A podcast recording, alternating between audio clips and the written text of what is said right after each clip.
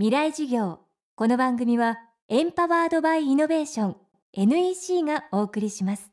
未来授業木曜日。チャプター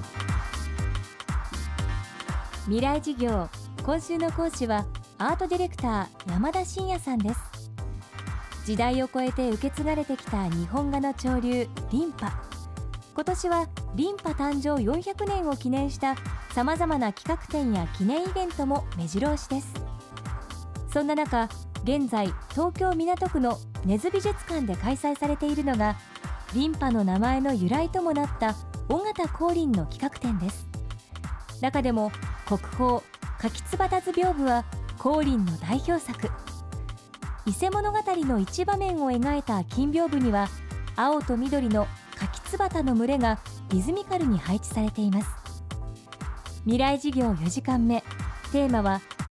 リンパの継承者。で柿椿自身の、まあ、凄さっていうのはやはりあの平面の描き方を十分に生かしたっていうのが、まあ、簡単に言って2色しか使ってないですよ。ブルーとグリーンしか使ってないですね。それであそこまでのものを立体に見せるっていう凄さですよね。平面であるのに、えー、ちゃんとその、えー、光景を見せられる絵を描いてるっていうところがすごいと思うんですよ。単調なものキャッチなものでありながら、えー、そこまでの深いものを描けてる凄さっていうのがもうあの柿つばたずですね。2つのもので絵を描き込むっていうんですか。で非常に逆に難しい何色か使ったり、えー、何個かの手法を使った方が絵っていうのは、えー、深く見えますし、えー、まあ言葉ですけどごまかしが効くんですよ。ごまかしがない中であそこまで描き切ってる姿っていうのは非常にすごいですね。動きそのものに対しての動きをしっかりと捉えてるっていうことが一番大切かと思いますね、えー、例えば今の時代って写真があるのである意味自分の目の中で記憶を残すっていうことなんかが非常に下手になってるじゃないですか。でも昔の人たちはもうそれを脳裏にくっつけるぐらい記憶にさせるっていう能力がやっぱ長けてるんだと思うんですよ。ですので例えばあの動きを頭の中で描いてると思うんですねあれ写実で描いてるわけではなく多分、えー、装飾としてなので、えー、自分でアレンジしてますよね。ですので写真がないのでその瞬間そのタイミングっていうものを自分の中にしっかりとえー、脳裏に残す能力っていう高さっていうのは昔江戸時代の非常に高いですね。例えばですけど簡単な話その絵を見た時に雲だなって分かったり例えばこれが梅だなって分かったりするっていうのがすごいですよね。その形を見て一瞬であこれ梅の形だとかこれ松の形だとかその共通言語をみんなが出せる言葉をその絵を見た時に分かるような描き方をしているっていうことが僕は逆にすごいなと思うんですそしてリンパのデザイン性は遠くヨーロッパ絵画にも影響を与えたと言われています。そうですね。ジャポニズムっていうのはもう14世紀ぐらいから、ジャポニズムっていう言葉が生まれてるんですけどやはり19世紀後半ですよね。やっぱり、日本のその文化性の高さっていうところの評価がまずあったのと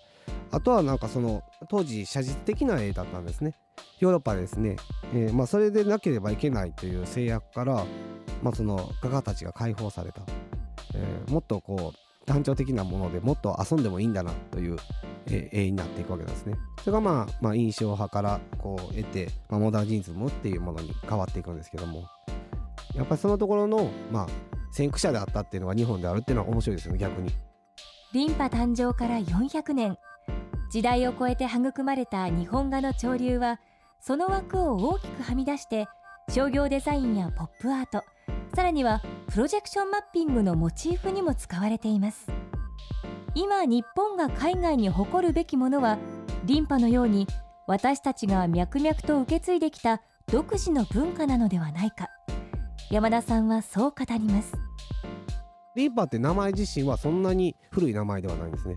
ちょうど東京国立博物館、えー、100周年、まあ、記念特別展っていうのがあったんですけどもその時に名称が多用されたと言われてるんですけどもちょうどそれが昭和の47年ですね。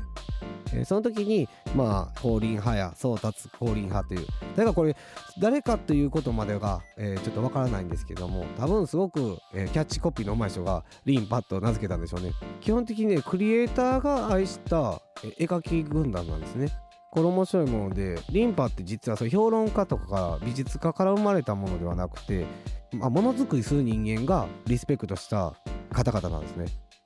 えーそれがこう広まっていった姿なんで少しちょっと今までの形と違うんですよ。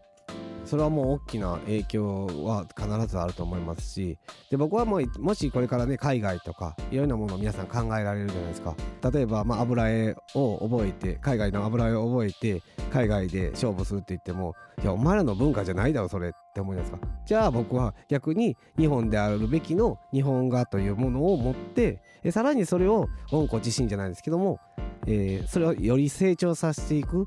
いうことが一番大切なのかなって。自分らの持ってる